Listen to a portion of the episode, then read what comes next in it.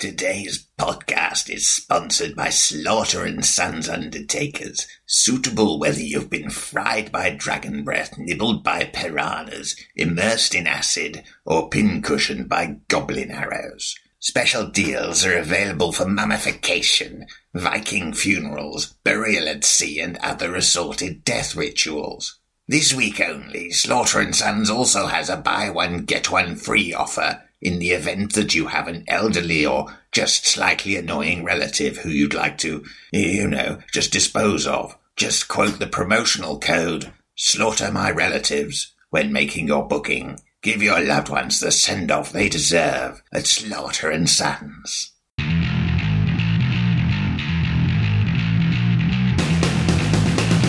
Hello, hello, hello, and welcome to Morrus's unofficial tabletop RPG talk.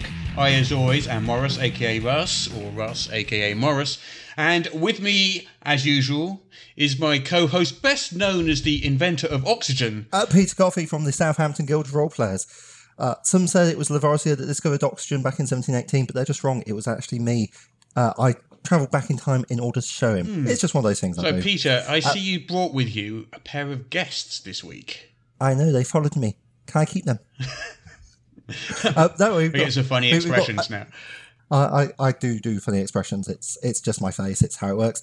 Uh, but we have uh, so excitingly Grant Howitt and Christopher Taylor, who have done such exciting games as Honey Heist, Adventure Skeletons, and a little game called The Spire, which Hmm. we may talk about in some depth later. Okay, then.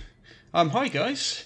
Hello. Hello. How are you? We followed that man in here. He laid he laid a, a trail of shiny dice, and we were unable to were unable to, to, to not gobble them up. That's that's how he lured me in too. It's quite disturbing. We are we are lost and very far from home. I, I normally use chocolate biscuits, but you know, budget cuts. Well, yeah, fair. I mean, yeah, uh, thank you for getting half decent dice. Anyway, um, yeah. So we write games, and we record Yes. podcasts. We do. Chris, what do we do? Mainly just that. I mean, that's literally all we do all day. Yeah, is okay. I was just, make is, is, is there like a and- précis we can offer for people to, it's to not know a bad life. It's all right. Nah, it's pretty solid, It's- honestly. It's the best available, Yeah. I should say. So, so you could describe yourselves as role-playing game industry professionals, for given values of professional. Yeah, yeah, definitely. No, Technically, I yes. mean, we're, I, I, I like, I like to, I like to say we're rising stars because that gives us gives us a lot of room to manoeuvre. That's, that sounds good. Ab- that sounds good. Let's go with that, shall we? Yeah, let's let's stay with that. Ambiguity. Ambiguity. It's a strong choice. Strong choice. All right, then. Let's get on with the show. So, uh, Peter, what's caught your eye in the world of RPGs this week? Well, something I saw that was very exciting was a big old vertical battle map. And what it's got is somebody had some guys that were being chased by a major demon, and they're like, we can't fight this. Run away, run away. And so they bravely run away. But to do this, they have to make their way down a series of ledges and throw down ropes. And, and to do this, they've actually got a big sheet of paper Yeah. with polystyrene blocks attached to it. And then the little yeah, Lego minifigs and bits of string representing the ropes. So what they're oh, doing Oh, so, so it's 3D? yeah, yeah, it's 3D. Oh, wow. Yeah, okay. it's like up against a wall. I think they might have been using Simba, the Cup and Lion King uh, sloth plushie, to represent the Demon Lord. But yeah, I think that just adds sort of a similitude, really. Fair enough. I I don't think people should really put that sort of stuff about because I don't prep for my adventures. I'm lucky if I come up with NPCs on the bus on the way in, and these people building whole mazes out of polystyrene and then basically building a Blue Peter spelunky. Just makes the rest of us look bad, doesn't it? It does. us look terrible. I know, right? People are going to see it and they're going to be like, "Oh, where's our 3D map?" Shut up. As an innkeeper, he's got a quest for you. So, so did you guys you spot don't have anything? quests, in, give a call. Did you guys spot anything in RPGs this week you'd like to sort of like bring to our attention? Yes, Go I on. did. In fact, we both saw this this morning. Okay. uh, which is uh, which because I think I think Chris might be might be picking the same thing. It's a game called Never Going Home, and it's a World War occult role playing game, Wow. which is quite neat. So it's all done. Uh, it's, it's got this really nice manky looking art where people are using the occult to try and win wars, or more more accurately survive in World War One. Uh, there's lots of gas masks and antlers and mud, and it comes with these absolutely gorgeous uh, playing cards, which look like like 19, 1910 era playing cards, uh, but they're used to power the game. And uh, what was it, Chris? Like they, they form relationships, and you have to spend those to Yeah, so power they're They're, the, the playing stuff? cards that you hold in your hand are like your memories of humanity, of what it was like not in the war, not against these weird monsters and stuff. And you have to use them to boost your rolls um, to succeed in really difficult situations. But also, it's your XP system, so you have to give up your old life to get more powerful. And it's a really nice little mechanic that really sort of drives home that nastiness of being in the trenches, plus great old ones.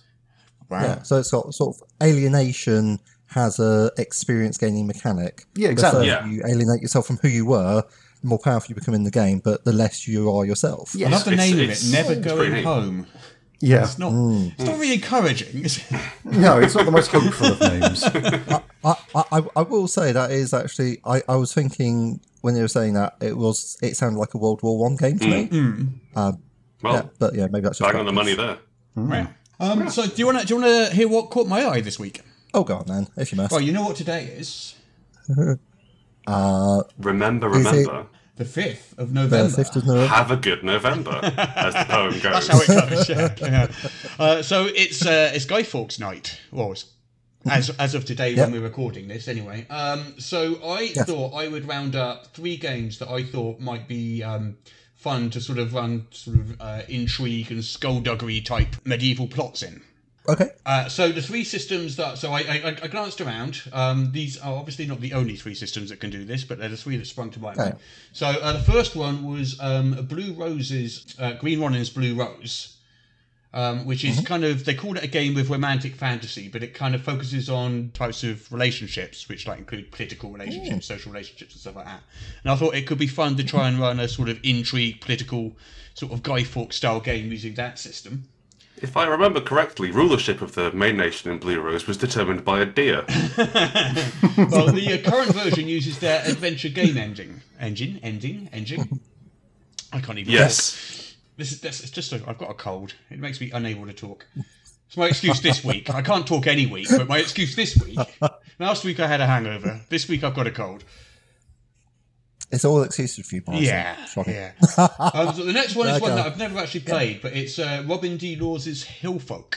I don't know if I, any of you guys have played that one. haven't, haven't played it, but read it at length. but it's powered by it's powered by the drama system, Mm-hmm. uh, which uh, sort of focuses very heavily on the sort of role playing aspects of things. So I thought that could make a sort of really really good intrigue espionage type game. And then finally, of course, is the gumshoe system, uh, which is pretty much designed around uh, investigations and sort of heavy plots and things like that, spies and thrillers.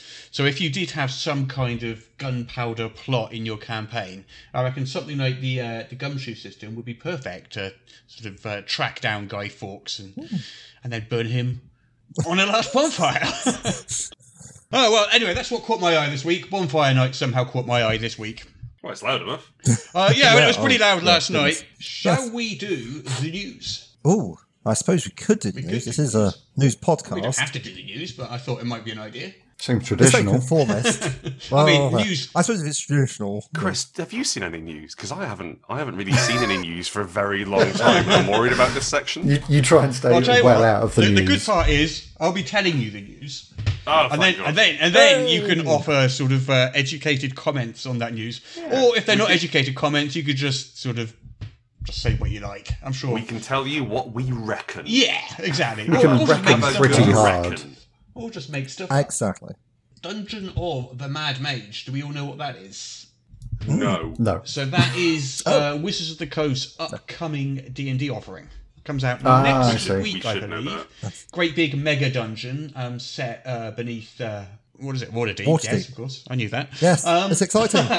so we managed to get hold for many reasons. of a list of all of the dungeon levels in Dungeon of the Mad Mage. So there's uh, 23 of them. So I won't. So I won't sit here and read them all out because you'd probably, you know, fall over from boredom. Your eyes would glaze over and you start drooling or something.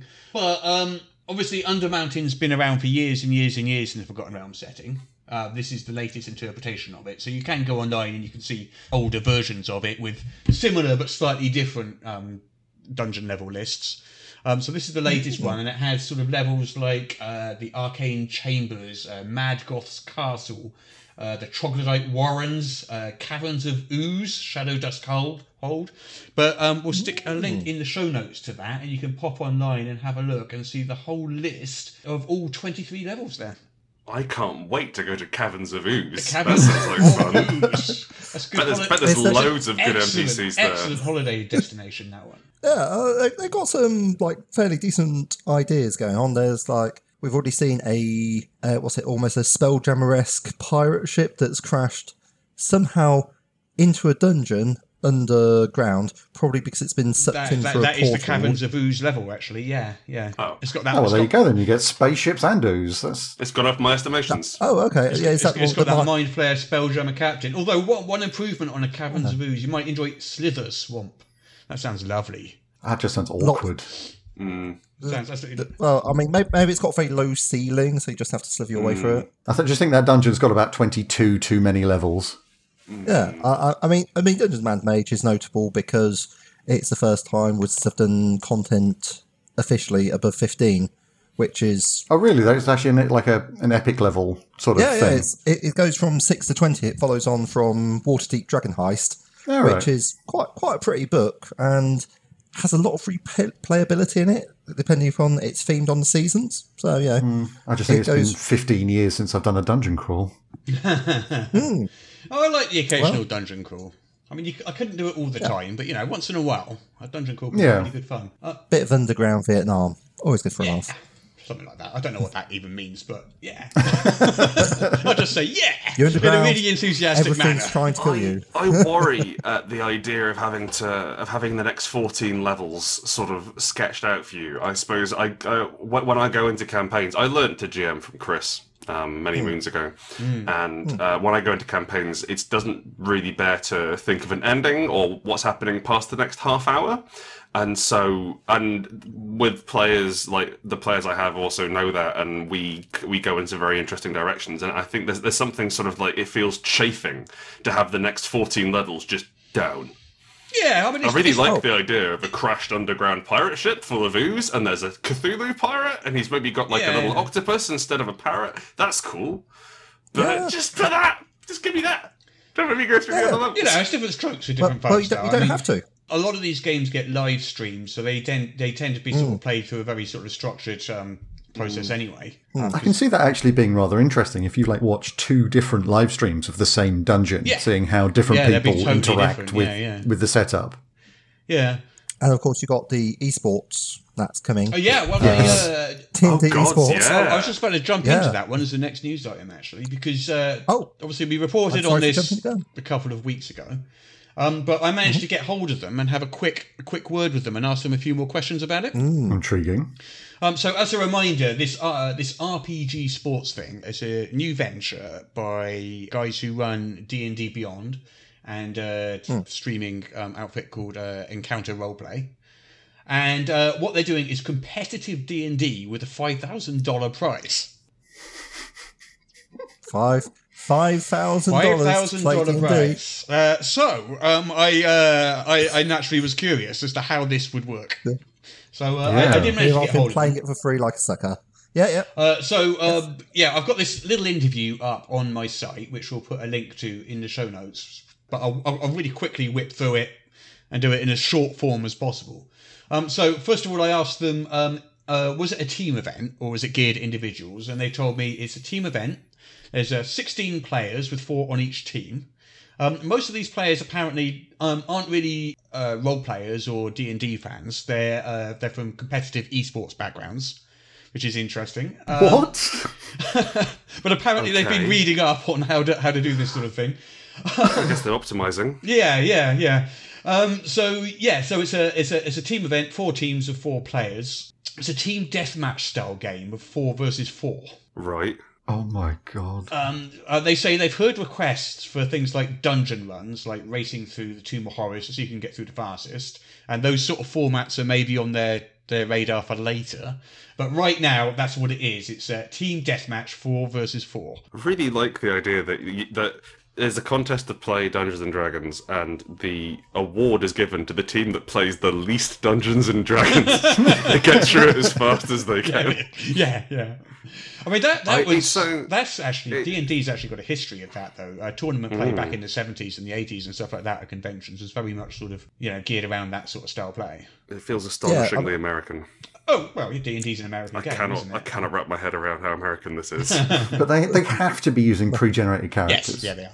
Yeah. Yes, yes. Um, s- Yeah, yeah. I mean, it's all pre-generated characters that they're picking their teams from, and um, yeah, it's. Uh, I, I I myself would not have gone with deathmatch as the first thing. No. It's it's like, interesting, isn't it? Did you win I mean, on the initiative? pre- pre-generated characters one, they say they've Good got job. 15 of them, which is interesting because there's 16 players. so I'm not sure how that works, but um, there's 15 pre-generated characters. One of them plays the game for real. Well, Wizards have never been very good at numbers, have they? Um, yeah, and they say that these uh, pre-generated characters have been chosen to uh, not overwhelm the sort of newer gamers, and also for balance reasons to make sure all the all, the- all the When- competitors are kind of equally matched. When you say esports personalities, do you mean like Counter Strike players? I'm guessing that's what that means. I'm not one. Wow. You know, I'm not. I'm not the sort of person no, no, who's no, ever guys, seen guys, an let's- esport in his life. So I. I, you know, I can't. I No, no, no, obviously, if you don't but, know, uh, but- you, you got you got like a multiplayer online battle arenas, which are team games and are Yeah.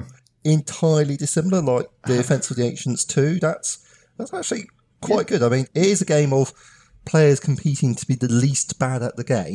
Yes, but there's a a very good reason good why they don't use the why they don't broadcast the communications between the players anymore.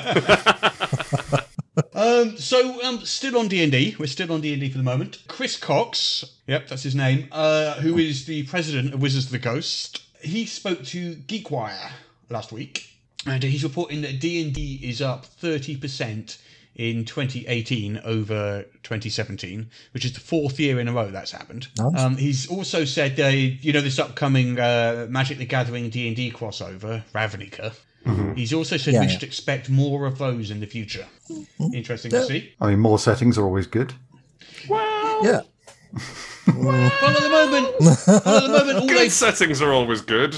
I don't, Go, go I, on, do- Grant. Tell us, tell us I what don't you really, I don't really know any Magic the Gathering settings myself. I know all of the older D and D settings, but they don't appear to be resurrecting those. No, So- where's my where's my Ravenloft? Oh, yeah, Oh, well, yeah. somebody Well, they did do Ravenloft with Curse of Strahd last year. Yeah, but that's not It's not. It's not, not, an a full entire setting setting. book. Um, It's like spooky D and D. Hmm. Uh, But yeah, yeah. I mean, the thing I like about the Magic the Gathering stuff is it does offer the potential Mm. to actually think outside the. You go into a ten foot square room and there's a couple of orcs in there just sitting around and waiting to have a fight with you. It's it's interesting to see how well D and D is doing, Yeah. and like it is it is really dominating as well. I've I've seen an uptick in people recently trying to convince people that D and D is not the only thing out there. Yeah, well, I, I tend to think, although D and D does dominate the market, I do. I'm one of those people that does think a rising tide floats all ships. So the so the the more successful the flagship sort of game in the hobby is, the the better things are for the rest of us. I know I've certainly seen that in terms of traffic on my site and um, how well my own books do, even when they're not D and D. I think it generally kind of tracks a bit with how you know how popular the broader hobby is. Yeah, for sure. Like, I mean, D and D is is the gateway game. Yeah, it's, it's, it's an It is, ambassador. it's the game. Is the game you learn. You start on.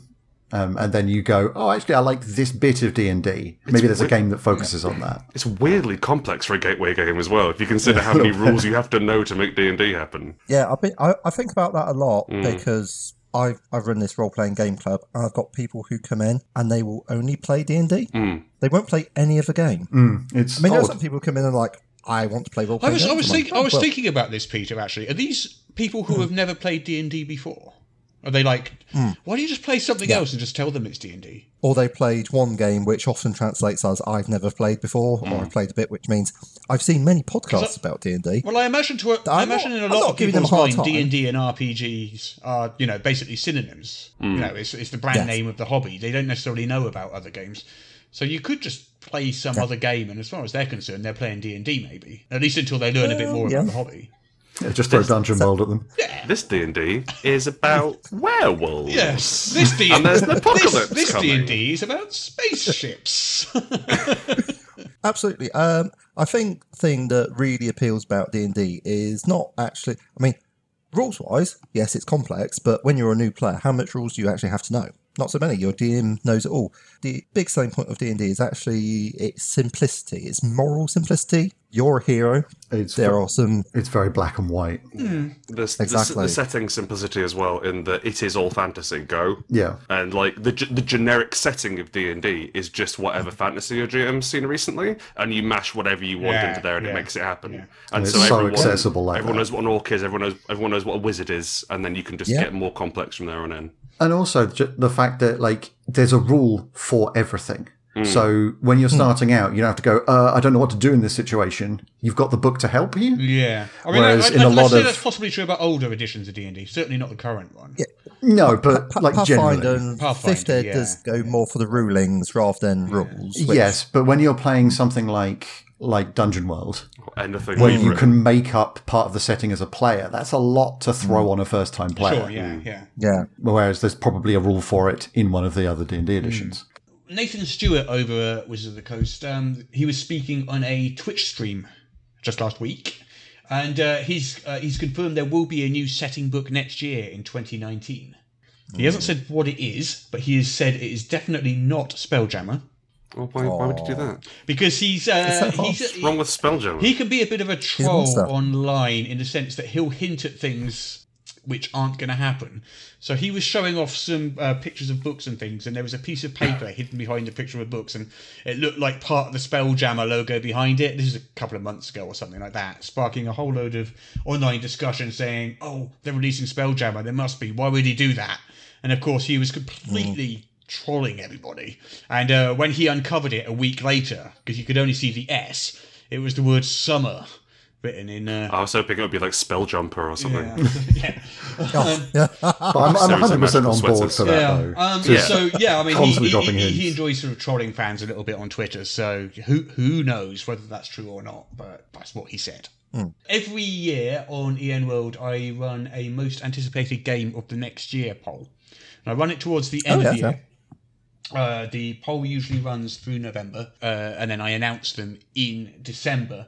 That has launched. Um, it's currently in the nomination phase. So anyone who is anticipating a game that is going to be released in 2019 um, can hop on over and nominate that game. All the games nominated will go into the poll. Then we'll do the big poll. We usually get sort of about 10,000 votes or whatever, and then we'll count them down in the podcast sometime during September. Not September, because that would be going back in time. December. December. It takes a long time to count the January. votes. No, that sounds that sounds like that should be a good laugh. Uh, give a chance to shout out uh, the indie studios and smaller games. Yeah. Always fun. If only they generate some news. Tell you what, tell, tell you what always does really well in those polls are the Swedish games. Always. They'll, they'll always Yes. have two or three entries in the top 10 for some reason.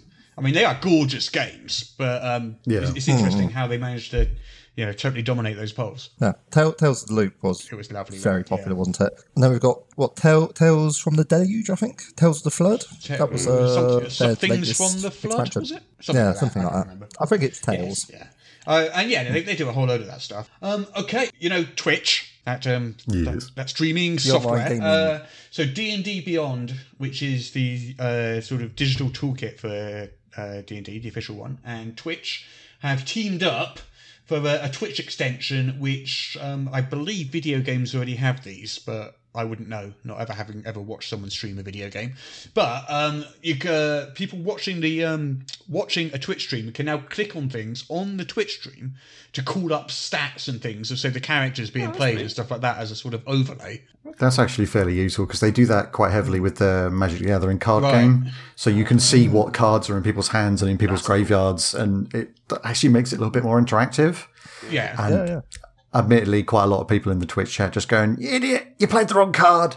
But you know, Isn't Twitch normally really supportive? yeah, they're really they're they're really positive all the time. Hmm. lovely Is that people. massive Yeah. irony? Because I don't know. That doesn't sound Not, like not quite as supportive, I think, as YouTube commenters. No, They're well known for being a yeah. positive bunch.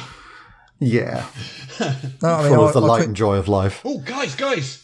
I found some news that isn't D and D. Good lord! Wow. What is it? Wow! Uh, so um, there's a board game called Root, R O O T, apparently. Oh, I don't know it, uh, but it's getting a role-playing game adaptation courtesy of Magpie Games. Oh, great. Uh, Um, so I'm, I'm just reading this, but apparently the board game premiered at Gen Con with a, a release later this month, and it features asymmetrical gameplay between different woodland animals. Asymmetrical badgers just Yes. were left a bit lopsided. just those stripes just aren't misaligned. yeah, it's just not like that. I've been very ill. You can live a badger even if it's wonky.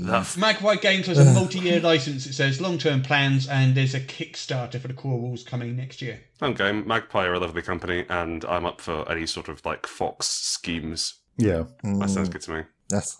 A Uh, bit like uh, what was it? What was it called? Uh, the Forest Hymn and Picnic, Yeah. which was kickstarted recently, which is a uh, kind of over the garden wall, wind in the willows, um, slightly creepy, slightly fairy tale, folktale adventure in the woods, and that had a successful Kickstarter a couple of weeks ago, about a month ago, and I'm really excited to play a raccoon with a hat who smokes a pipe. Yes. Oh dear, I can just imagine the cosplay. All body paint. Nothing else. All this hair is natural. Is it bad that I'm getting quite excited? No, I'm not. Um, Hey man, I, I'm, I'm a beautiful man. It's fine. Don't worry. um, I do think I do think that is it for the news. I can't find any more. I'm sorry. That's okay. Marvellous, It's, all, it's can tell always you good were to having end on a so down note. much fun, and I can see the disappointment in your face now that the new segment is over. I am sorry. I know. That is it. What's the next segment? Is it time? Shall we play our favourite game in all the world? But, but yeah, shall we, shall we play our favourite game in all the world? Okay, our favourite game in all the world, where I read out the name of a Kickstarter and you have to guess what it is from just the name. Um, it's on the honour system. If you've already heard of the Kickstarter and you know what it is, you've got to tell me. No cheating now. Okay. Um, what I'll do, so I'll just give you could- one each. It's probably the Could we make up something funny if we know what the real answer Oh, you is? could do that, yeah. Why not? Yeah, Okay, fine. cool. Yeah, right. that- Yeah. that I mean, there's this yeah. one called oh, what's this? Strata A Spire RPG source book by Grant Howitt. No, I don't know what that. Don't know what that would be. Yeah. The most important thing you're going to read this month. you want some news? Oh, I say role play. Role play. yeah, you want some news? We got some hot news for you right here, buddy. Um, so I'll give you one each. Right then, uh, Peter, do you want to start? Dinosaur princesses. I just see the way his face Possibly lit the up. best then. game ever. Sounds like the best game ever made. I, I, I must play this game. I don't know what it Move is. but aside, Dungeons and Dragons. Yeah, why wasn't this in the news? Dinosaur princesses in his house. Oh Go on, wow. What do you think it is? Dinosaur Princesses. Well, I'm hoping it's like using the My Little Pony system. And it's an extension pack for that because that would be amazing. And you've got dinosaurs, you've got princesses. A lot of it is hopefully in the name. Now, the question is are the princesses riding the dinosaurs or are the dinosaurs actually the princesses? You're the one trying to guess, Peter. You tell me. Um, no, I'm not giving anything away. yeah, it's probably for the best. Um, I'm going to nail my the mast here and say, actually, you play dinosaur who is a princess living in a Saurian society and resolving things until you eventually learn that friendship is magic. Peter, you have just scored 1,050 points Woo! Out of. out of 10. Hooray! Uh, Dinosaur Pr- Princesses, a rules light, collaborative tabletop role playing game about friends who are dinosaurs who are princesses solving problems together. Just gonna back this. That sounds fantastic, doesn't it? Yeah, I'm about to say search for that. The link will be in the show notes. That does sound pretty. Oh, it's Hamish Cameron. Um, Oh, do you know? uh, uh, there's also a, a, a little a little twist. The rule book is also a colouring book. Get two copies, Grant. How good is that? You're. Two two copies. One that you can ruin. Yeah, Yeah. yeah. yeah. Well, it depends. Can you I- I colour think that's between the lines? How's is. How's your how's how's your colouring skill? You don't need to colour between the lines. I wouldn't, I don't want to artistic. be bound by these lines. You can't, You can't tell me me. where to colour. The Lord of my domain. Give them as guidelines. okay, uh, yeah, 1,050 points. Well done. oh, well, thanks for giving me a nice, easy one. I, I thought it might be hard. Who wants to go next? I'm game. Your game? All right. The next one is Dragon Flight. What is Dragon Flight? Um, I've got to assume you play a flight of dragons. um, I ca- uh, like you'd play you'd play a small number of dragons. Like uh, you'd go to a pub and say and, and you say you say, "Can I get a pint of dragons?" Oh, actually, I don't really know which which pint of dragons I'd want, and so they'd give you a dragon flight, which is like three or four quarter pints of dragon on a serving board just to taste. I love the way your mind works. Thank you. Sadly, you are incorrect. Yeah. But I wish you were correct. Yeah. Is it is it just about playing a bunch of dragons flying around? Exactly that. Playing a bunch of dragons Nice. flying around in D and D Fifth Edition. Uh, It's no dinosaur princesses.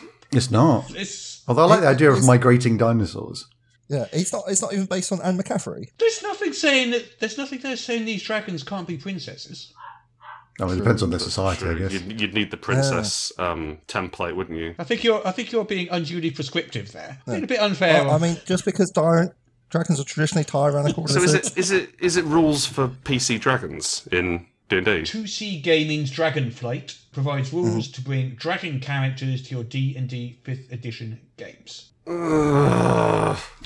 That game with Dragonborn in it. Uh, no, I think, Yeah, the- I think these are actual Dragonborn. dragons rather than Dragonborn, but yeah. half dragons. Like Dragonborn, but they're dad. All right, well, fine. You do not sound enthused. I s- like you're supposed to go into the dungeon and kill the dragon. Well, in this case, No. you're the dragon, and you come out of the dungeon and kill the. I don't know. And, and what? And take a level in barbarian? I don't understand. Sounds fairly easy. So, Now, so- so- okay, so now rogue dragon. I'm I'm on I'm on board with. bit of sneak attack, or just but a bonus, has a bonus action. You hide behind a chair. Flanking maneuvers as a dragon. You pretend to be a statue. Mm. Ah, I'm going to give you uh, four points out of ten for that. Well, thank you. Shocking. Because you did manage to repeat the word dragon from the name, which has to be Yeah. worth something. Yeah. It's contribution I, think- I think that's fair. I, I I also want you to know I had actually already seen that and forgot. I, I, I, I, I can go one worse. Uh, I, I was on another podcast a few weeks ago, and uh, the guy who runs that podcast listens to ours, and he decided to play this game with me.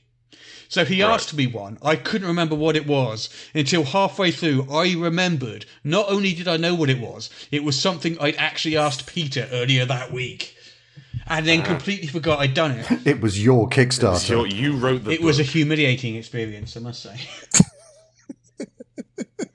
All right, I'm, I'm I'm hoping Chris can do better than me because that Oh, was I shameful. greatly Well, doubt it. We shall see. We shall see. Are you ready, Chris? Let's go for it. Okay. What is Table Breakers? I'm really hoping that it is an incredibly complex wrestling RPG. That just it's it's either it's either the world's most complex wrestling RPG, which where the only way to take people out of a match is to throw them through a table. It's, it's like a it- vampire. It's the world's most tedious RPG, where you just try and get Excel to work. Mm. You're just desperate. Just cu- oh come on, you- my life. Do a look up pivot. Do a tables. pivot. There's a bad variable So, somewhere. uh, so you do you do Cell you do have C4 to is pick broken. one of those two things. I'm going to go with the with the Excel spreadsheets. I think that's the one it is. Okay, you're wrong. But if you'd gone for the other one, you'd have been wrong as well. Because Table Breakers is a super heavy set of solid metal poly dice. Hang on, hang on. They're advertising that their products are going to destroy something more expensive than them. Apparently, so, well, I don't know. Is it more expensive? Let's have a look at the price of them. Well, like a, t- like a let's just say a table's what, hundred to two hundred pound. Uh, th- Although thirty-three pounds for a dice. That I mean, don't get me wrong. it has given me a new That's idea nice. for a name for my range of lighters.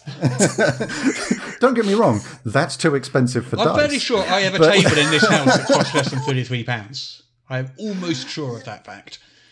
Why would I want something Russ, that's does that include shipping cost? Uh, I would imagine not. It won't include shipping costs with it. Let me have a look. Uh, Thirty-three. It's gonna be loud. Shipping costs. Yeah, Destination. that's one dice.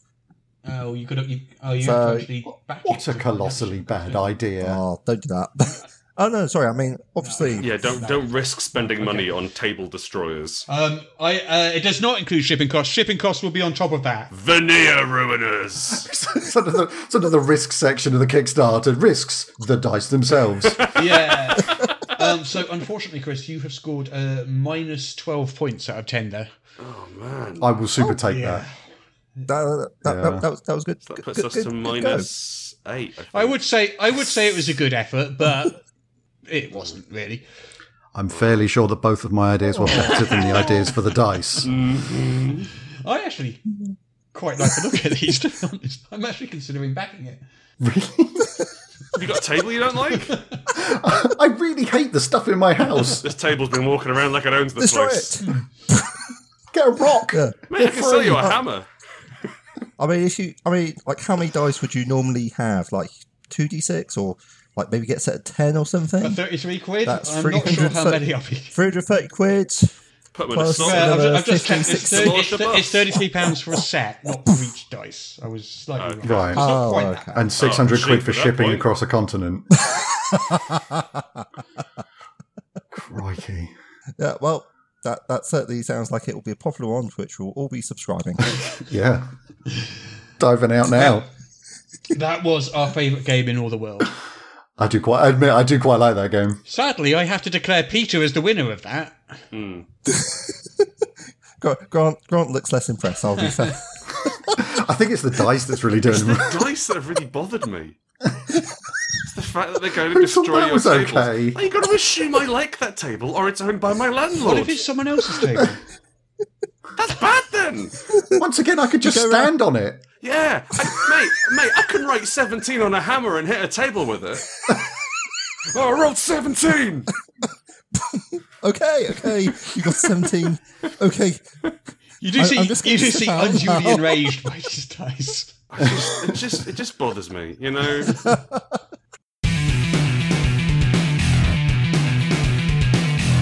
Nothing like a good glass of the finest elven firewater, eh, Lord Grimstaff?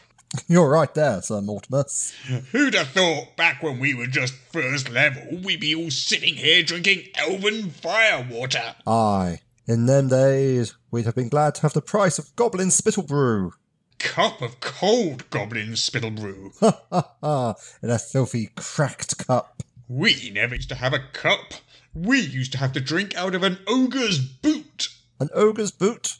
The best we could manage was to suck at the troll's loincloth. But you know, we were happy in those days, though we were low level adventurers. Aye. Because we were low level. My old dad used to say to me, Gold doesn't buy you happiness. He was right. I was happier then, and I had nothing. We used to live in this tiny old house with great big holes in the roof. A house? You were lucky to have a house. We used to live in one room, all 126 of us. No furniture, half the floor missing. We're all huddled together in one corner for fear of falling into a bottomless pit. You were lucky to have a room. We used to have to live in a dungeon corridor. Oh, we used to dream of living in a dungeon corridor. Would have been a palace to us. We used to live in an old crypt in a haunted graveyard. We got woken up every morning by zombies trying to eat our brains. Dungeon! Hm. Well, when I say dungeon, it was only an old hole in the ground covered by a piece of cloth, but it was a home to us. We were evicted from our hole in the ground. We had to go and live in a lake. You were lucky to have a lake. There were a 160 of us living in a small puddle in the middle of the road. Lucky, lucky, lucky. We lived for three months in a used wineskin in a kobold lavatory. We used to have to get up at six o'clock in the morning, eat a crust of stale bread, go to work down the dungeon for 14 hours a day, week in, week out, and come home, only to be robbed blind by a gang of bandits. Luxury! We used to have to get out of the puddle at three o'clock in the morning, clean the puddle, eat a handful of hot gravel, go to work at the dungeon every day for two copper a month if we were lucky. Well, we had it tough. We used to have to get up out of the wineskin at 12 o'clock at night and lick the road clean with our tongs. We had half a handful of freezing cold gravel, work 24 hours a day at the dungeon for four coppers every six years, and when we go home, we kill to death with a scimitar. Right. I had to get up in the morning at 10 o'clock at night, half an hour before I went to bed, drink a cup of sulphuric acid, work for 29 hours a day down the dungeon, and pay the dungeon master for permission to come to work. And when we got home, bandits would kill us and dance about on our graves singing Hallelujah. Hmm. But you try and tell the low level adventurers today that and they won't believe you. Nope, nope.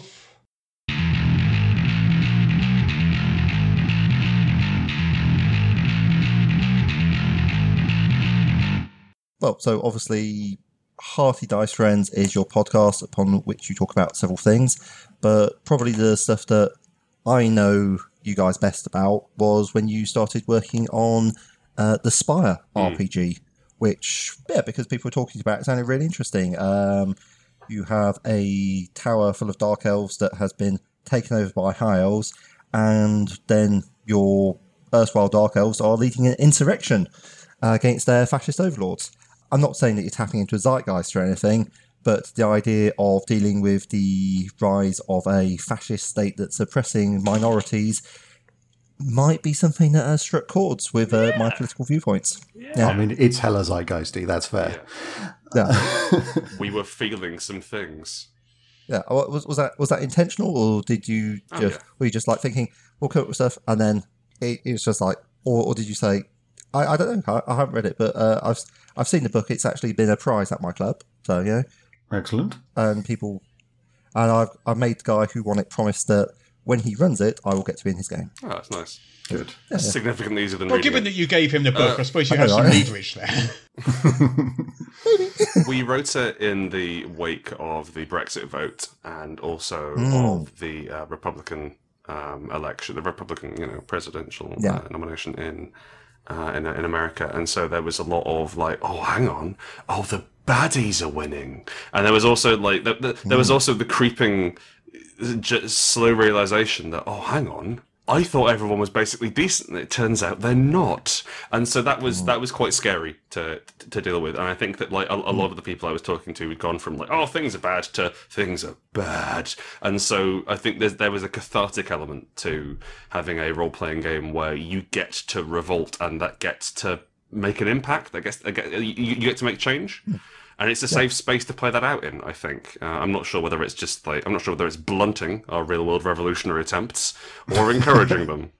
But it's uh, uh, the, the fact the, the revolution idea was Chris's angle. Because originally it was uh, it was more sort of spycraft style. Um, it was much more espionage based, and we shifted it more to the revolutionary angle because there was more traction in it for a game. Um, when you're when you're doing spycraft, you're kind of working on roughly the same level across a game. Uh, the same social strata of a game, but when you're downtrodden and beaten up, and you're um, essentially a minority in your own city, then punching up is a good way to is a good way to get things done. And we wanted to make a game where that wasn't necessarily easy, but it was doable. Because it's a game all about making ridiculously hard decisions and like throwing some of your your friends under the bus, essentially, mm-hmm. to get what you want and to get more power for yourself. So it's it's that kind of it's one of those games that hovers in a moral grey area rather than being black and white, like mm. say as we spoke earlier about Dungeons and Dragons. But yeah, it's been really fun writing it and really fun seeing the stuff everyone's done with it. Oh, it's been great. Like we have a we have a really nice community that we uh, we have on mm. Discord, and they have a, a Google Doc that everybody contributes to, and they create random tables for the setting.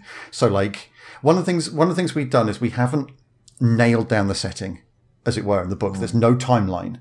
There's no this has happened, so you must remember it. Everything's fluid and hooks. Like if you've ever read Trail of mm. Cthulhu, you'll know that in the back of that, like there's three different descriptions of what Cthulhu is. Like he's a memetic virus. He's an actual old god. He's from space. You know, and it, and when we use that a lot, so the spire itself has 17 different reasons as to why the spire city exists. And there is no canon answer. Right. We don't know. We don't know. It's all set up so that a player who comes to it can interpret it how It's they kind want. of a bit toolkitty in that sense. You can sort of almost create yes, your, own, kind of, yeah. your own sort of setting. I think I think hooky. I'd go for would be the word. Yeah, like because it, it, it gives you the the basic uh, political structures and it gives you the NPC groups Yeah. and think like uh, West Marches, things like that, where you get a sandbox where there's all the fact all the factions and how they move. No, but no actual thing of last. Yeah, no, no, no. Last There's Tuesday no sort this of happened. plot sort Yeah. of thing. It's, yeah. Yes, and you can disregard any part of the setting you you want to. It, the nothing is necessarily reliant on the rest. We we had actually we wrote it initially with five I think it was four or five levels of detail, and there was one which is if you want to run this as a generic fantasy game, but about revolution. Level one, Right. and then level two. Here's some places. Level three. Here's some locations. Level four. Here's some NPCs, and it was impossible to write or read. So, so we dialed that back It was a monster. the uh, the way I the thought of players writing pages of backstory for one of my games fills me with dread. I I find backstory is hugely limiting because the that's not the play of a game. You, like you can decide how your character um, would act in certain situations, but the play of a game is when you sit around a table and you improvise a story with one another. And my favorite way to generate story is I wrote an article about it years ago. It's called uh, "My Mother's Second Best Sword."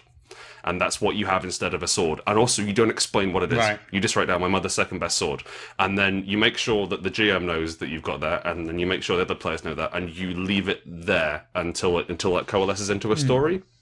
And I think that that's that's a much more um, engaging way of being able to tell stories, but it involves a lot of player trust and it involves a lot of player um, action in terms of coming up with narrative, like Chris was saying earlier about Dungeon World. So it can be quite scary to a new player to put things forward, but Yeah, it, it's just, kind of like just how they've been trained. it's kind of like filling a filling a character sheet with Chekhov's guns. Yeah, Right. Like they're going to come up later in play, but you don't need to know exactly how or what they yeah, do what they exactly necessarily. They're just You- yeah, yeah. yeah, and one of the other things we wanted to avoid was anybody in a game ever going, "No, you're wrong. That's not how this works." Right. Like because in say Forgotten Realms, etc., you know that if you go west from a city, there's this there's this enchanted wood. Right. Mm. If you, if you know if you've read the book and you know that you can't really do that in Spire because we we very rarely actually say the the hard and fast geography. Mm. We don't often say which way factions are politically leaning. We give hints that you can use.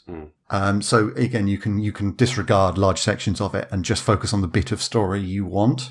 Some of the published adventures we've done are just one of them is just a bundle of newspaper clippings and then a load of NPCs. So you're tasked with taking over a single district. It's called the Silver Quarter, which uh, think fantasy Las Vegas. and crossed with Fantasy Venice. So it's Okay, it's it's it's casinos and it's high rises and things like that. Canals. Yeah, and all there is is there's about five or six major NPCs, mm. and you've got to either like bring them under control of the Ministry, which is the group you work for, kill them, get rid of them, Ignore them. ignore them, whatever you want to do, and it handles that very loosely so that you can have your own story in it. And we keep getting different different people's uh, reactions to it when they say, "Oh, this happened in my game," and they'll have an argument with somebody else who's played it. Like, who's that? I never even heard of them. Because their DM didn't yeah. use Yeah. them because they focused on the stuff that the players liked each time, um, and it's been wonderful to see that go through. Yeah, it's been really exciting. So what what was it? What's a typical a typical sort of adventure or a typical sort of game in Aspire look like? We so like we tend to run online um, because oh well Chris tends to run online primarily. So Because I live in the woods. yes, he lives in the middle of nowhere with wolves. But he uh, so like so over a three-hour session, I suppose generally the players will be looking into an NPC in some way who they want to. What's the word? Exploit. Right. E- Effect is the effect, political term. Yes. So either either it'll be oh we're trying to assassinate this person, but more commonly oh we're looking for blackmail information on them, or we're looking we're trying to find a way to give them what they want, so then we can get them as a bond and then get deeper into the organization, which is the person we actually Right. There's uh, there's generally a hurried brutal fight. One side goes down hard. Combat is deadly. Yeah, and like it's and like the great thing is it's fine until it isn't, which is which is my favorite thing about Spire Combat is it's Yeah. it's like it's like it's like oh oh I'm winded. Oh I'm knocked over. Oh my legs off. And it's like uh, we wanted to make we wanted to make violence um like the, the way that the system goes you're kind of to blame like like unless you get hit really hard straight out the gate you're to blame for your own misfortune because you had that you had the capacity to not get involved in this fight. You had the capacity to walk away or solve the problems beforehand. And so when you do die your um punctured lung sputtering blood and air out onto the floor i you could have walked away at the start of that. Was it worth it? Uh, and that's and that's always fun for we learned a lot from unknown armies. d- would you say the game discourages combat then? No, it sees combat as a tool. It doesn't it doesn't glorify it but it is No. definitely there Um, for instance, each player they have separate health tracks for a lot of different things. They have blood for health. They have silver for money, so you can get hurt in your money. I frequently do. yeah. Um, for instance, in one game, um, one character uh, was near an explosion, and it didn't make sense that he that he was very acrobatic. This character, and it didn't make sense that he blew up and got hurt. So, so what happened was he took damage to silver as his like really fine coat got burnt, Right, I see. and he had to replace it and things like that. And you can drop from being absolutely fine to essentially dead with one sword hit. But you have a lot of ways of mitigating that Yeah. of getting out the way, of making the weapon hit somebody else. And it's a lot about that. Like, well, you, you want to be fine, right? Cool. Yeah. Which one of your friends do you want to die? Yeah. And you, you've always got the option of attempting to resolve things without violence. Yes. Oh, very much so. Yeah, yeah, yeah. Yeah, there's there's a lot of different abilities and methods in the game for coercion, interrogation, intimidation, flattery, all that sort of. Uh, there's there's, there's a social starting a starting ability for one of the classes which stops any fight. Is is our Hmm. our lady's peace, and it stops all the fighting in a room. You can't move above a run. It is as damaging as getting shot in the gut to the caster uh, in terms of stress. But you can shut down any fight you're in uh, if you need to, and so because Chris and I like we like making games where you talk to NPCs and where you investigate stuff and, and set up schemes. Like honestly, long-winded fights aren't very interesting. I tend to get bored by about round three. Uh, and especially like like when I'm GMing, and if I'm GMing, uh, so I, I ran 13th Age quite a while, which I I, I, I really rate. But I'd get it's very good. I'd get to the end, and like 13th Age is expressly designed like you've got the encounter, the escalation dice, so it means that you're hitting more often, you're doing Yeah. you're doing more damage. It's really exciting. But even And then, I'd, I'd get to Yeah. I'd get to round four. Uh, I'd get to round five, and I'd, I'd feel like apologetic to the, to the to the players that it wasn't over yet. It's oh, I guess we're just going through the thing. And so, in all of in all of the work that Chris and I have done, we've tried to think about rather we're thinking about the ends rather than the means. So it's not it's not hugely interesting to have a fight, but it is hugely interesting to fight for what you believe Right, in. okay. And I think that's what we're that's what we're going for. We're, we're trying to take the focus off measuring your ranges and you know how, what percentage of cover you're in and that sort of thing. And it's just it's very abstract. because like the the, the, the standard um, stress that an NPC can suffer is 3 A sword will do d6. So if if you're They're attempting to kill a civilian, Yeah. as it were, you probably shouldn't be doing that. But Yeah. if you were, you just hit them with a sword. Well, to die. be fair, Well, it depends mo- most to. of the times I get hit with a sword, I die. Oh, Yeah, exactly. for sure. It's Yeah. probably hundred percent of the 100% time. of the time, yeah. I can tell you for a fact that I Yeah. have never ever been hit by a sword and not died. That is Yeah, a fact. Prove it. Yeah, prove it, Forest Fawn. this it's one of your fey ruses. Uh, uh, you, you can't you can't see the hooves, but yeah, Oh, yeah. he actually is a forest fawn. So yeah, you should. So you kickstarted this thing what in 2017? Yeah, last Yep. summer, Yeah. late Yeah, last and you made something like 75 grand. We did, 75,000 yeah. pounds, 23, I think. Yeah, which About was 75. uh, quite an astonishing amount of money. Considering we pretty considering we were coming at it from nobody knowing the IP, nobody Yeah. knew the world. nobody really knew who we were. It Yeah. was yeah. Well, I mean, some people honest, knew who you were. Like, like, still people don't. Did you know who we each are. other were? Well, yes. No, yes, we, uh, we we actually met at the uh, the audition. we met halfway through the Kickstarter. Uh, we've been, It was weirdly that that brought us together. we've been busy mates since 2005, I think. Yeah, about that. yeah. Yeah. Uh, yeah, and then uh, now you're, you're doing a, a, a second Kickstarter at the moment, which Yes. is uh, a sourcebook for the Spire. Yes, it's called Strata. So, do you want to tell us a little bit about that?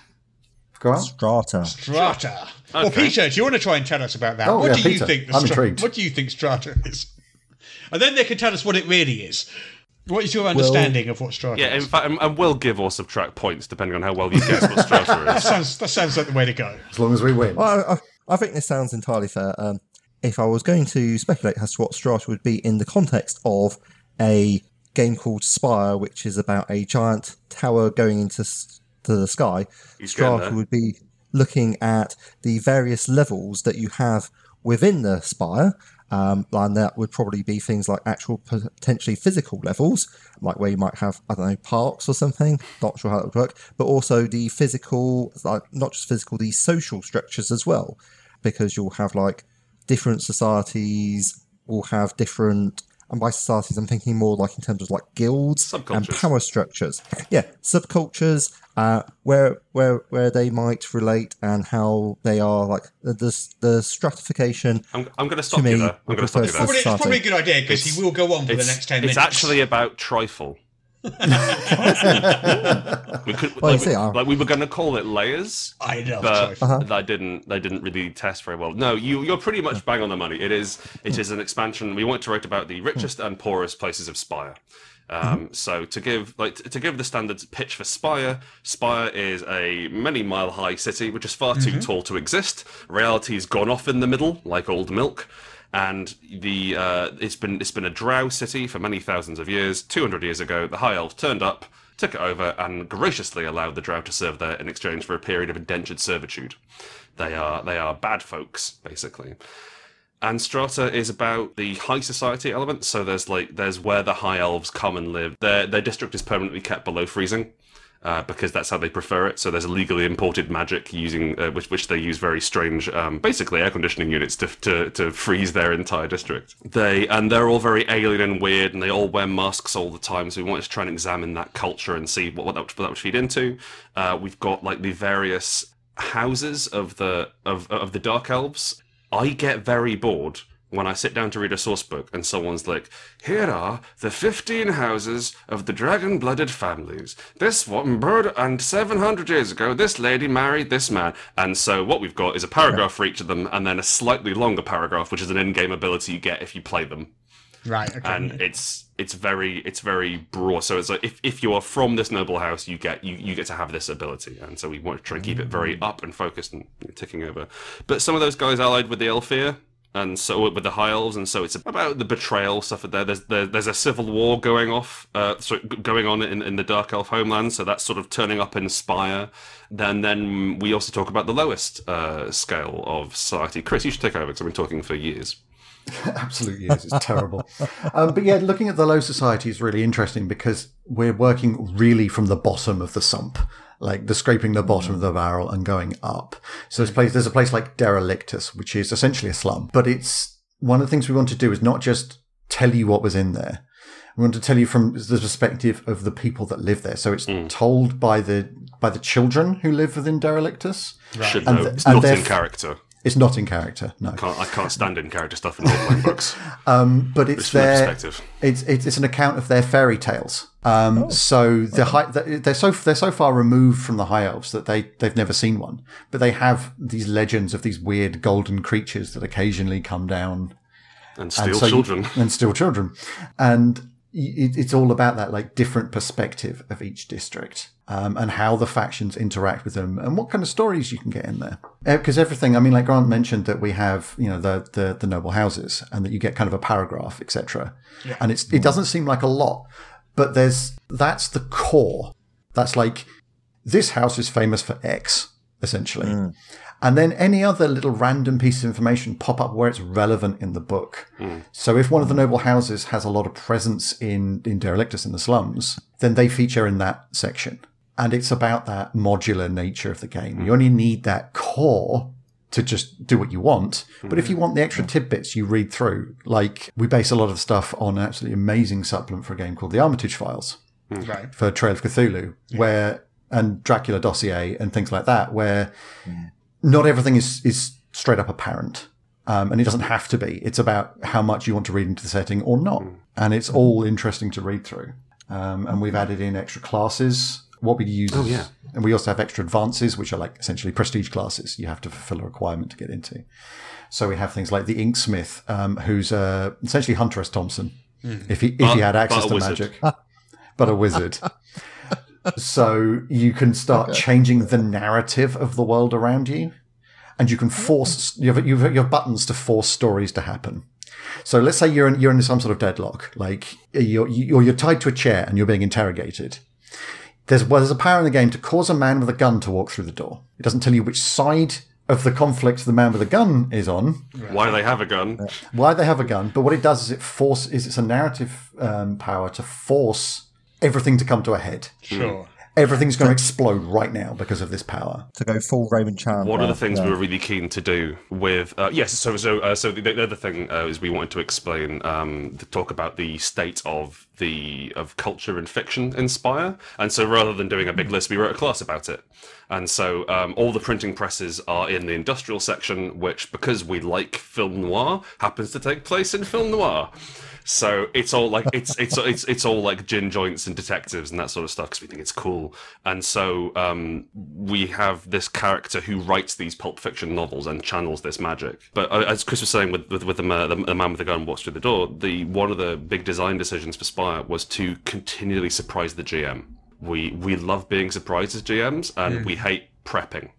So if a player if a player does something which generates half an hour of plot, oh great, oh that's wonderful, because we didn't have to sit down and stat and draw a dungeon or whatever. You know, it all keeps it fluid and dynamic and exciting. Uh, the other class we've got is the Shadow Agent, who uh, suffered a major um, mental break during training and now has no sense of self, and they can magically imprint themselves with covers to try to, to pass as other people for the uh, for the for the ministry you work for, which is actually a pretty grim character class. Now I say it out loud, it's not a fun thing to be. Yeah, like they're they're so deep into their into their cover identities that if they fall out of a second story window and break both their legs as dressed as a policeman, they can throw the cover off, which takes off the broken legs, put on a barm, essentially become go into their barmaid identity and walk away from the fall. And Okay. then when But they if they ever go police back into the policeman one, their legs are broken as a policeman. Yeah. legs. This, is, this is my um, confused face, by the way. Yeah, that's that's entirely Yeah, fair. we- Like, that's the thing. Like, we really like playing with daft, not daft magic, but like, um, it's, it's that Onanamis thing again. It's, it's, it's that. Oh, I guess magic could do that. Oh, of course. I mean, it hmm. happens in stories. That makes sense. And so, like, almost like we're not quite fourth wall breaking, but there's something metaphysical about about messing with it, which is fun. Yeah. It, it's magic has magic rather than magic as science, sort of. Yeah, yeah, very much so. We don't explain how it works. a lot of the powers in the game are that heavy focus on narrative. Everybody has at least one power that they pretty much start with that gives you the power of over some of the story. Like, for instance, uh, the Knight of the North Docks, uh, essentially an alcoholic gangster, for want of a better way of putting it. Um, they can at any point declare that they know a bar nearby and it's safe for the next half hour. So they can they can change the world around them and manipulate Yeah, the yeah, game. sure, yeah, yeah. So it's not just the GM telling you a story. Mm-hmm. You're putting stuff into the story as well and you're contributing. And, and hopefully we've left the system loose enough that the GM can improvise their way around that and doesn't have to. Oh, hang on a sec, I need to look up what the stats are. So how's how's the how's the Kickstarter going so far? I glanced at it last week. It's doing all right. We're on you seem to be doing pretty well, yeah. Two and a half grand, I think, Nice. which is nice. Uh, which is how- more, more than we were expecting. That's outstripped all of our initial stretch goals. Yeah, because it's it's, a, it's a supplement again for a game with no IP aside from ones we've invented, Yeah, yeah. um, which is which is a challenge. So, um, are, you, are you planning a whole line of supplements for the Spire, or is this just it so far? We're taking it as it goes. How, what's as, the- as long the as there's interest, essentially, our community has been very vocal in the fact that they want more Spire. So we were like, okay, far be it from us to stop you. Um, so the idea is that we we keep making these source books. We keep making Yeah. these sort of two uh, uh, domains from the book. So this one was high society and low society Yeah. together as source books for essentially as long as people will have us. Yeah, Um, It's- we've, it's- we've it's got other projects lined up and all sorts of, uh, of other ideas percolating away. But Hmm. right now, we're really behind supporting Spire hmm. Hmm. because, as I say, like people are so excited. Like we we were amazed hmm. at how much the Kickstarters have done. yeah. Well, yeah, seventy-five thousand pounds is astonishing. It's, uh, Yeah, it's a lot of money. yeah, Yeah. it is a lot of money. Yeah, It was a lot of books as well. but like, one of the one of the really interesting things with Strata, and I think why it's one of the reasons why it's doing so well on Kickstarter at the moment, is that we've got a lot of other people writing for it. Oh yes, the nine um, other authors. We've got ah! nine other authers. Should mention Uh, those maybe. Yeah, each each writing a scenario or a campaign frame or how, whatever scale they wanted Yeah, uh, for the book, and it was really interesting because what we did is we just put out an open call on Twitter. Send us a send us a hundred word pitch. right. Yeah, yeah, So we've got we've got like industry veterans. We've got like Kira Magrann yeah. is doing a scenario for us, and it looks amazing. But we've also got people who have never written for role playing games before, and they were just they were hired entirely on the strength of their pitch. Sure. Um, and like we're getting stuff back from them, and it's astonishing. So good. It's so exciting. Ripping with Yeah. with tone and excitement. The sort of the, the the base campaign for Spire is this revolutionary thing where you go up Spire and you take Spire and hooray, everything's lovely. Um, we have an adventure about uh, being kicked out of your home with an eviction notice, like that low scale. You're ju- all you're doing is you're trying to defend your your your, your tenement building and the people who live in it. Uh, we've got extreme high end beautification auctions, which are as grotesque as they sound. We've got uh, Midsomer Murders, but with elves. Uh, yeah, Midsomer Murders with elves. There's one. There's one set entirely in a single household where you all play the staff, and you have to try and work out which of the elf here to try and turn. It's kind Like, of like fun. Downton Abbey, but murderous. More murderous. Um, Yeah, more. There's- murderous. like we've got we've got an interesting um, lineup of writers and an interesting lineup of scenarios, and uh, there's one which focuses around biscuits, which is very cool. But like uh, like there is there is a, a, a bakery becomes very popular with hmm. with posh people and the moneyed classes, and so the, the the ministry goes in and takes over. And how are we going to use this to th- overthrow the city? Which is really cool, and like, it's nice to see little different ways of looking at this. Like we've given people this sticky sort of like Perdido Street Station, Discworld sort of big, hmm. messy, not really defined city with room to explore, but also like hmm. people like there is a tone for Spire and people people can get it, which is cool, and they've got it. So we have yeah we have a bunch of authors, we have a bunch of rules, we have a bunch of setting. Uh, a bunch of gorgeous hmm. art. It's worth just going to the Kickstarter and have a look at the art. We have Yeah. uh, Adrian hmm. Stone is our artist, and he's absolutely incredible. He has this our like defining vision of Spire because hmm. we worked with him previously on a project called Well, I Unbound. love, I love the layout in Spire as well. Oh, Yeah. right. that was Alina Sandu. Oh, okay. Yeah. No, I, she's I, I've always. I always have an eye for layout because it's always. I always find that's the most exciting part of producing a book is when, you know, when the laid out pages are like yeah, when it, Ah, when it right, becomes right, a right. real Yeah, thing. No, not laying it out.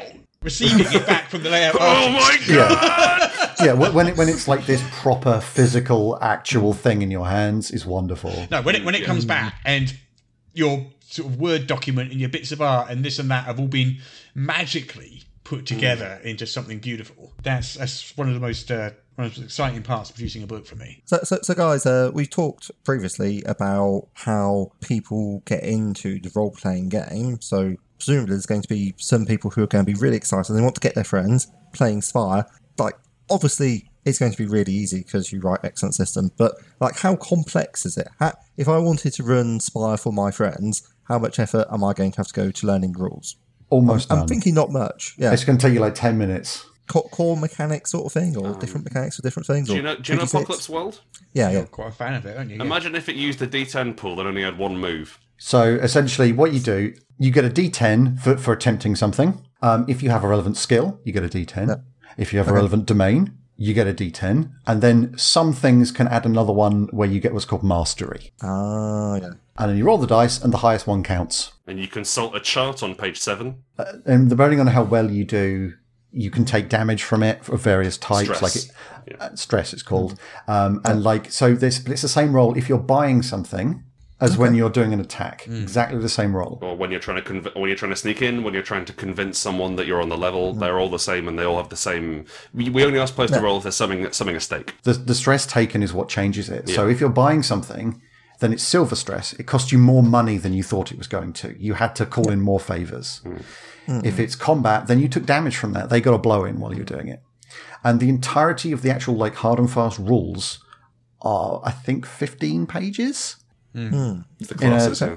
in quite a in quite a big book. Yeah. All of the classes are self-contained, and they contain all the story and all the fiction related to them in that hmm. one thing. And it's not like there's a block of text to read; it's the powers that tell you that. right. Yeah. So, for instance, um, what, the Knight of the North Docks, which I mentioned earlier, one of the powers you can take for that is Knight Admiral. And what that does is that gives you a title. So it gives you a role playing lever to flick. Um, you are an important person within that area. And it gives you a boat. It also gives you reputation. And it gives you reputation. It gives So you, you- it, so you- Nice. it gives you you get plus more two reputation. reputation. So that means that you can soak more reputation damage, as it were. Okay. But it gives you a boat, and you pick. It's very pretty. It has a gun on it, or it doesn't leak. You pick one of those. And so, so you learn you learn the classes and you learn the rules and you learn the setting as you play, rather than having to have this encyclopedic knowledge of what's going on beforehand. Sure. You, you just pick it up and go. we've al- like, we- we've also tried to keep it so like if you pick a power because like there isn't a lot of um you don't have a lot of powers uh you, you like you, you you choose two abilities at start up and you get one whenever you gain a level and so with all of these um we've tried to make it so often when you pick something you're signaling to the gm that you want something to happen in the game Yeah. so like i've got a boat in the game cool okay well we should put boats in Probably Um, a good idea. Otherwise, there's one which has like carrion priest, a kind of a death cult uh, gods uh, uh, priests we have, and they have a, a, one of their powers is you can talk to ghosts, and also once per game you find a ghost because nowhere else in the book do we mention ghosts a great deal. So We mention them, Yeah. but there's not like a section about ghosts. no, Yeah. Um, but it's it's the, the all these powers, as Grant says, is a signal to the GM. I want my campaign to feature this. Yeah. I, and I, when I do this, I want to be good. I want this to matter. Yeah. Um, but no, the, the rules are very straightforward. Um, the the biggest thing that like you'll consult the book for is fallout. So uh, as Chris was saying, you accrue stress. Every time you take stress, there's an increasing chance. The more stress you've got, that that solidifies into fallout, and that is and so like stre- think of stress as potential, and fallout is concrete. And so five blood stress is just oh I'm feeling a bit winded. I've I've pushed myself too far. A, f- a moderate um, blood fallout is your arm breaks. And then those, what we try to do with those is we try to um, make them interesting and exciting because people quite like getting hurt in RPGs. People like, like people love having misfortune upon their Especially characters, in Spire. especially like it. it's really yeah, weird. The it's- it's masochism quite is odd, yeah. astonishing.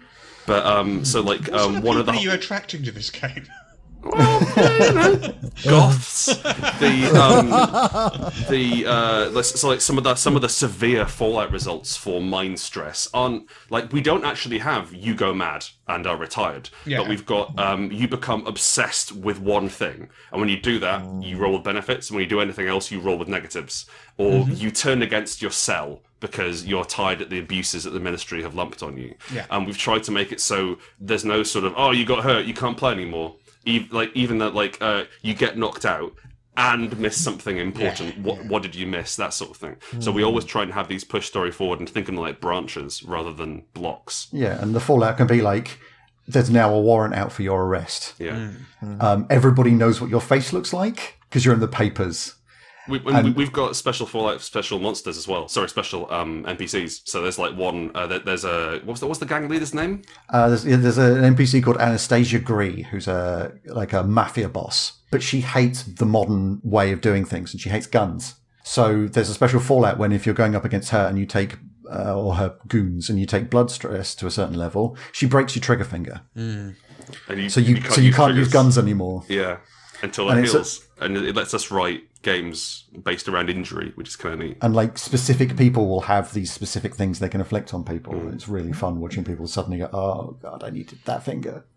If, if, if actually uh, one of the scenarios we've got um, has specific fallout, which is the grannies are upset with you. Yeah. Sorry, the aunties. The aunties, are aunties. upset with you, and you and, and Whoa, you're being whoa, whoa, you're don't being the aunties. ostracized. Yeah, they- they're disappointed in you, and they start telling people that you're terrible, and it's just It's this like- huge like, problem. Oh. It's really lovely that we've managed to get that sort of rule into a fantasy role playing game. That's really hmm. You neat. used to be such a nice boy. Yeah, precisely. Yeah. It's precisely, and that's the thing. Like, I'd much rather have a story where, like, where like it's kind of funny, and like, because we're all having a bit of a laugh. Because imagine, like, oh, I don't understand. But it's like actually, the elders of the community are starting to ostracize you, and you have to explain to them and say, by the way, I'm fighting a revolution, hmm. and you could sell me hmm. out.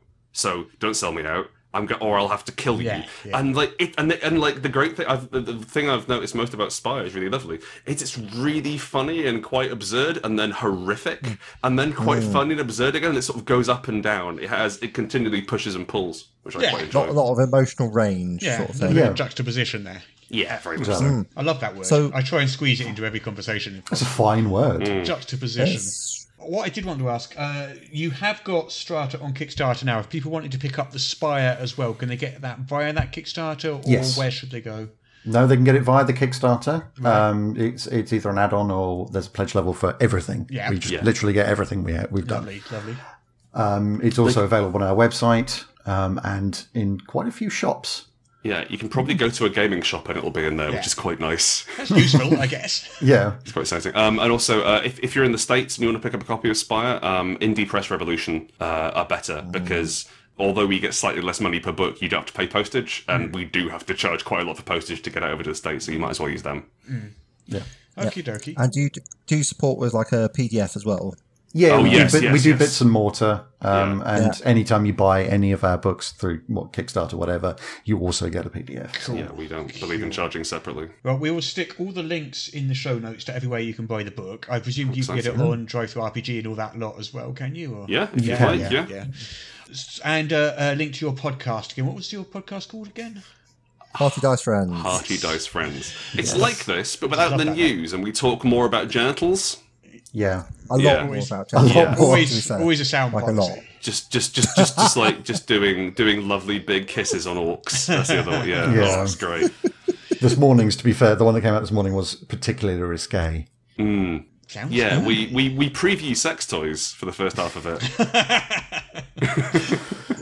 Or I shall have to give that a listen. Yeah, it's, it's, it's they worth made it. an avatar Yeah, sex there's, there's toy. Peter. Subscribe, subscribe, subscribe. I've already subscribed it. It's too late. Fair enough. Fair enough. Um, well, guys, um, thank you so much for coming on. It's been really, All right. really fun having you guys on.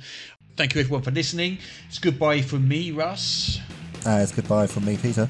And if you guys could just say goodbye to our listeners, we'd be so grateful. Bye. Bye. That leaves a warm thanks, and pleasant feeling in my heart. Grant Howitt and Chris Taylor, you've been wonderful. Thank you Thank, so you so much. much for coming and on. you. Thank you very Bye much. bye, guys.